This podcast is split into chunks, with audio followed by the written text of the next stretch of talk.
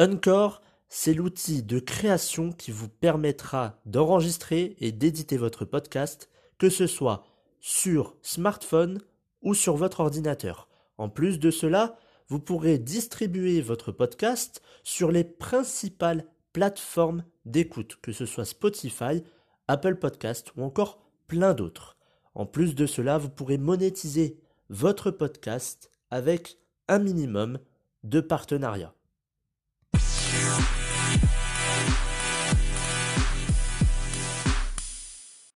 Bonjour à tous, j'espère que vous allez bien. Aujourd'hui, on se retrouve pour le 45e épisode du programme version 2.0.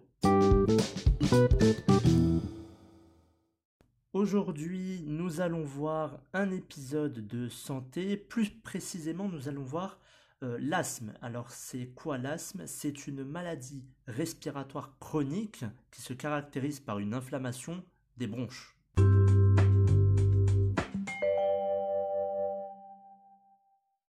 Pour cette première partie, nous allons voir euh, et nous allons euh, surtout comprendre l'asthme, quel est le processus?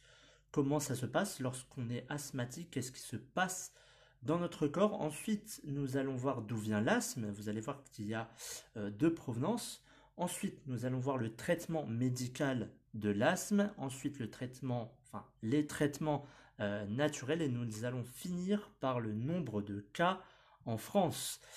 Pour ce qui est de l'asthme, euh, dans notre environnement, donc là c'est la première partie, dans notre environnement, il y a beaucoup d'allergènes ou de stimuli. Par exemple, il peut y avoir le chaud, le froid, la pollution ou encore le pollen qui est plus connu. Lorsque l'allergène est dans votre corps, donc lorsque vous respirez cet allergène, il va euh, y avoir une réaction au niveau des bronches. Ces derniers vont se contracter. De ce fait, cela va empêcher l'air de passer correctement. Prenons à titre de comparaison une personne qui n'est pas asthmatique. Une personne qui n'est pas asthmatique va respirer un allergène, mais il ne va pas y avoir cette sensibilité euh, au niveau des bronches. Alors que chez une personne asthmatique, euh, il y a une contraction anormale des bronches, il y a une sensibilité, et de ce fait, l'air ne va pas passer correctement.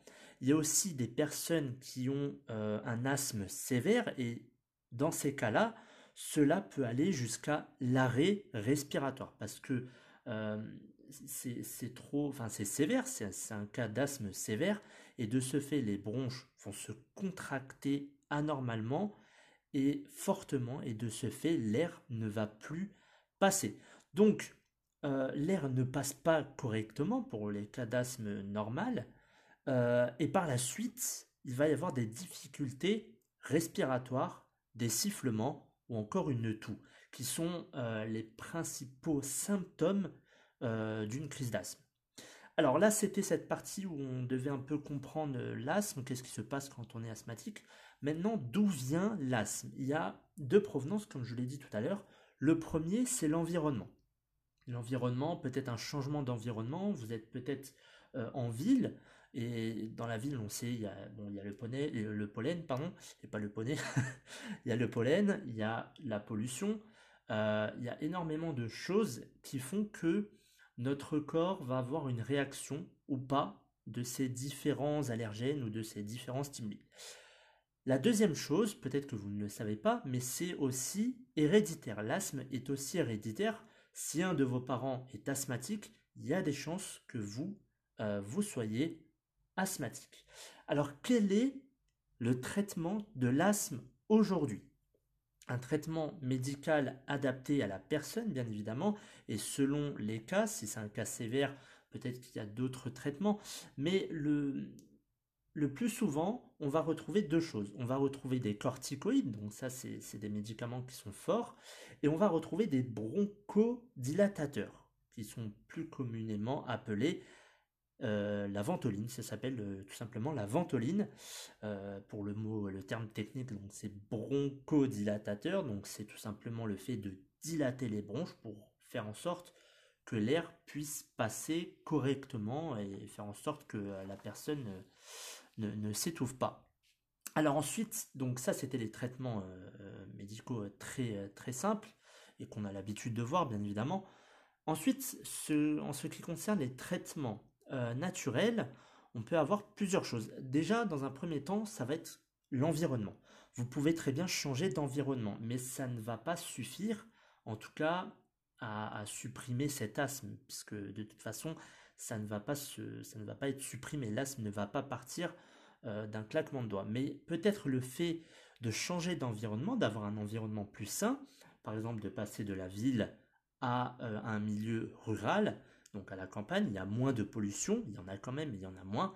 Peut-être que vos crises seront euh, moins nombreuses durant un trimestre ou une année.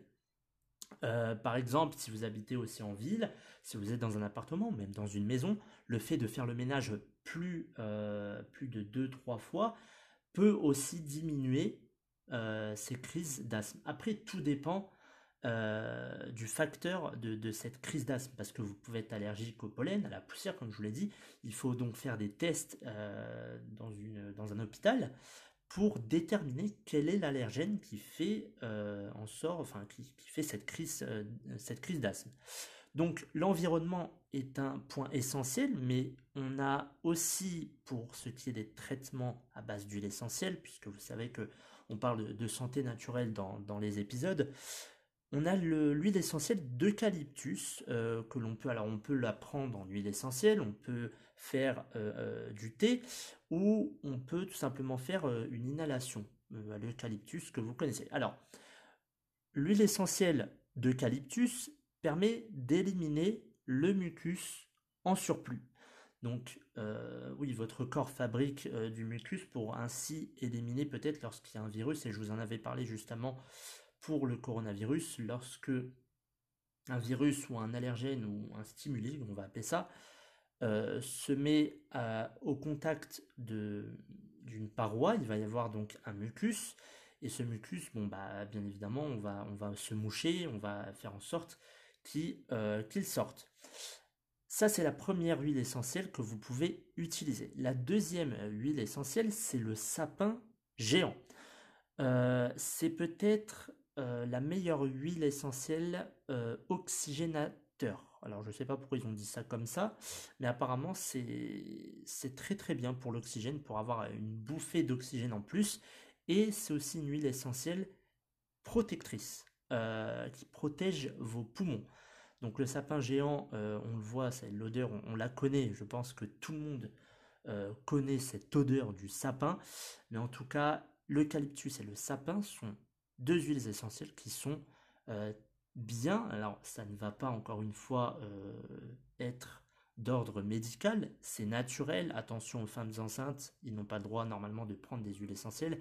Et tous les conseils que je vous donne, euh, parlez-en à votre médecin, ne prenez pas pour acquis ce que je vous dis, ce sont des traitements naturels, donc normalement il n'y a pas euh, d'effet secondaire euh, qui pourrait être créé à cause de, fait de, de, prendre des huiles essentielles, mais toujours est-il qu'il faut avoir l'avis d'un expert, aller chez votre médecin ou parlez-en à votre pharmacien pour, bah, pour qui puisse vous donner un traitement efficace et qui vous correspond le mieux. Mais vous pouvez très bien lui parler des huiles essentielles parce qu'il y a des médecins qui vont dire oui, pourquoi pas, on peut tester, d'autres qui vont dire non, ça ne sert à rien.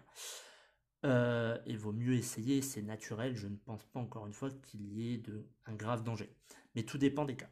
Donc, deux huiles essentielles, eucalyptus et sapin géant ou alors une inhalation à l'eucalyptus ou encore des inhalations à la menthe. Pour ceux qui ne connaissent pas, c'est tout simplement de prendre un bol d'eau chaude, euh, de mettre de la menthe, des huiles essentielles de menthe ou d'eucalyptus, et de mettre une serviette par-dessus la tête, et enfin de, respirer tout simplement les vapeurs. Alors, concernant le, concernant le nombre de cas en France, ça va être cette dernière partie. Euh, il y a plus de 4 millions de personnes en France qui sont atteintes euh, d'asthme. Le plus souvent, on retrouve l'asthme chez l'enfant. Mais on peut aussi avoir euh, des cas chez les adultes. Ça, on en retrouve parfaitement chez les adultes, chez les enfants. Bien souvent, c'est chez l'enfant. Pour ce qui concerne le taux de mortalité, on a des chiffres qui sont pas récents, c'est des chiffres de 2014 et on estime à plus de 800 personnes qui seraient décédées après une crise. Alors c'est plutôt les crises sévères, euh, euh, les crises sévères d'asthme. Donc c'est un chiffre qui en continue, euh, qui, diminue d'année en année. J'ai pas les chiffres récents, mais en tout cas c'est un bon signe puisque il n'y avait pas forcément de traitement avant pour l'asthme et le fait d'avoir les bronchodilatateurs, les corticoïdes et d'autres traitements, ça permet de faire baisser cette courbe et aujourd'hui, euh, je pense qu'on est en dessous euh, des 800 personnes. Je, ne sais pas, approximativement. Euh, lorsque j'ai vu la courbe, on voit que ça baisse nettement. Après, tout dépend de l'environnement, tout dépend de la population où elle, est concentrée, tout dépend des allergènes, de la sensibilité de vos bronches. Il y a énormément de facteurs à prendre en compte et comme je vous l'ai dit, il y a des tests à faire à l'hôpital. Voilà pour cet épisode euh, consacré à l'asthme. Je vous souhaite à tous une bonne journée ou une bonne soirée et je vous retrouve dimanche pour un épisode de développement personnel.